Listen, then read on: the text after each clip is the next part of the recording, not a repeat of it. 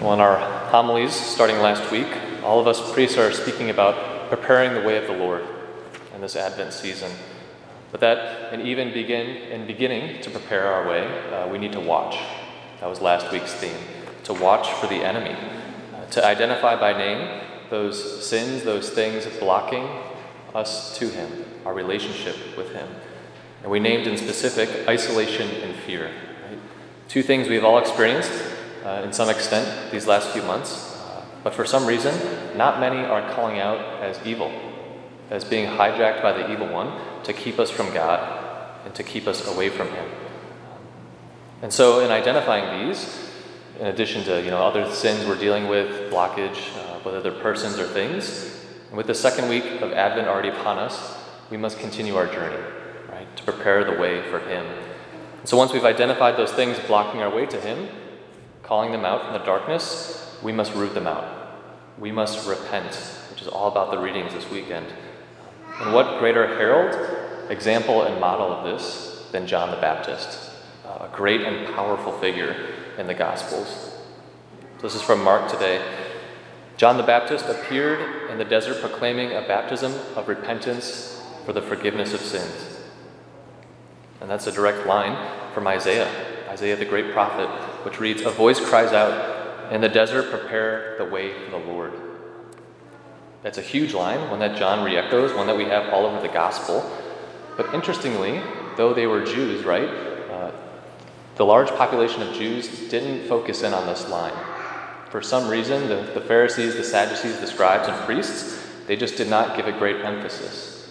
However, we know of a small community of Jews at the time of Jesus, of John the Baptist, called the Essenes, that put great emphasis on this one line from Isaiah, while others were pushing it to the side. They believed it as an imperative to prepare the way of the Lord by going out into the wilderness, as it says, to go out into the desert, the wilderness, and prepare the way of the Lord. Now, for us, when we think of wilderness, maybe it's just me, but I think of like, you know, Yosemite, like a, a lush, you know, wide forest. But for the Jews, for the people of Israel, Jerusalem, wilderness meant desert. It meant a barren wasteland. Uh, in specific, it was a land just east of Jerusalem. It would take about one day's journey uh, to get there on foot, and it's all the way downhill.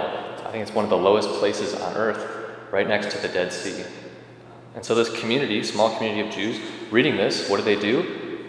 They did it. They fled Jerusalem. They left and they went out into the wilderness and they established a little community, basically a little church, if you will. They even wrote their own rule. So, this community would eventually become known as the Qumran community. And if you remember, in 1956, archaeologists, um, on accident, discovered the Dead Sea Scrolls. Um, testaments, uh, writings of the Gospels, the Jewish Testament, that date all the way back to the first century. It was an amazing discovery. And it was from this community. They were the ones to write it all. So this is from their community rule, which, we, which they found. They shall separate from the session of perverse men to go into the wilderness. In other words, this group of Jews is leaving Jerusalem. They are leaving the center of worship where God is said to dwell, uh, where the Messiah is said to have come by most, and they left to the wilderness. There to prepare the way of truth, as it is written, they say. In the wilderness, prepare the way of the Lord. Make straight in the desert a highway for God. So, why do I bring up all this background, this exegesis, history? Many theorize, speculate, that this is where John comes from. There's a theory out there that Zechariah uh, was killed by Herod in the slaughter of the innocents, and Elizabeth, in her old age, couldn't take care of John. And so she sent him to this community to prepare the way of the Lord. John being the last of the great prophets. So this is from Isaiah. A voice cries out, In the desert, prepare the way of the Lord. Make straight in the wasteland a highway for our God. Every valley shall be filled in, every mountain and hill shall be made low.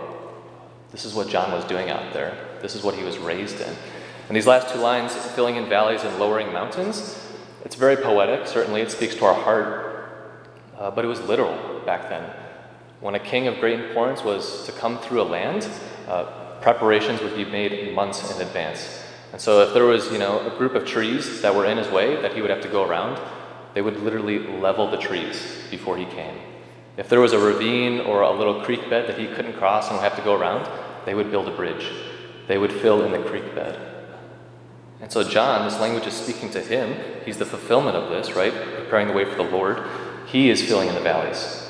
He's going to those people that are dejected, that are despairing. He's going to the lowly, the outcasts, and he's telling them, Be baptized.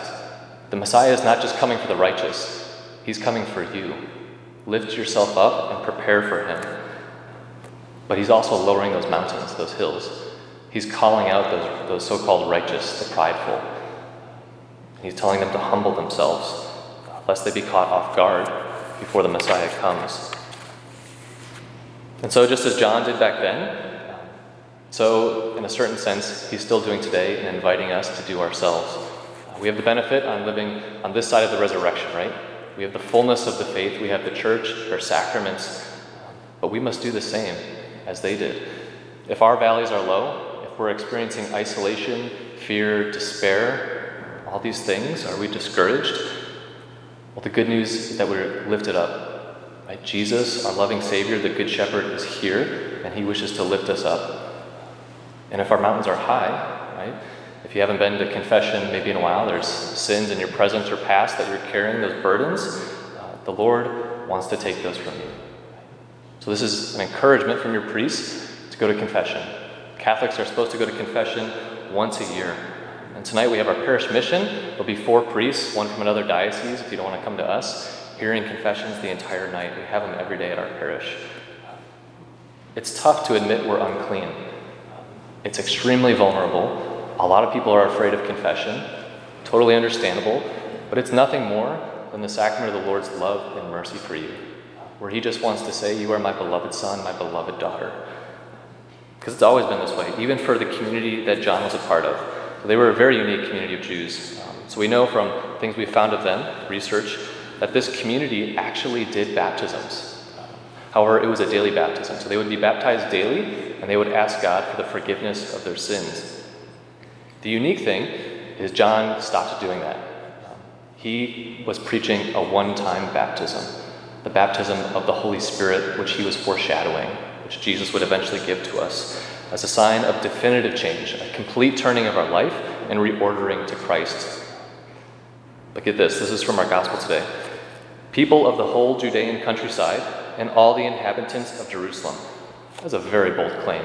All the people of the countryside and all of the inhabitants of Jerusalem were going out not just like to a little suburb, they were going a day's journey through the desert down to the Dead Sea where there is nothing living, to this offshoot of a community, and not to the community, but to John. So all were going out to him and were being baptized by him in the Jordan River as they acknowledged their sins.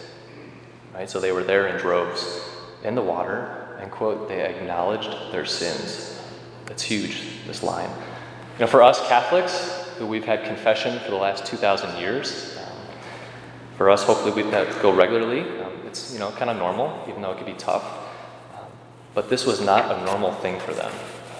For to admit publicly, to acknowledge your sins publicly, for a Jewish, a faithful Jewish person, was to admit that you were ritually unclean. Okay, which means you could not go into the temple. You could not offer sacrifice. You could not offer worship. And the only way you could be healed was if you went to one of the priests and they ritually cleansed you. But people weren't going to them. They were going to this guy who was eating locusts and honey, which is a, a symbolism back to the prophet Elijah and Isaiah. And they were having him wash them, him baptize them. I mean, effectively, by acknowledging their sins, they were putting themselves on the same playing field as a leper. They're equal with a leper or with a Gentile. It would blow your mind for a Jew back then. But the good news is, brothers and sisters, that we're not lepers. Right? As I said before, by our own one time baptisms, we are beloved sons and daughters of Jesus, of God the Father. Though it's true we are completely undeserving of His love, of His gifts, of His sacraments, for whatever mysterious, beautiful reason, He still deigns to bestow them upon us in, abundance. I've said it before if we truly knew how much the Lord loved us, we would probably run away in fear. Uh, so he humbles himself in the Eucharist and in the confessional. Um, so, brothers and sisters, I invite us to be honest with ourselves, to realize that we could very easily become unclean in this wilderness we live in in our society today. Things can creep into our lives, whether we let them in or they come in unbeknownst to us, um, which ultimately block us from a full and fruitful relationship with Christ and His church, uh, who wants to do so much good in our heart, who just wants to love us.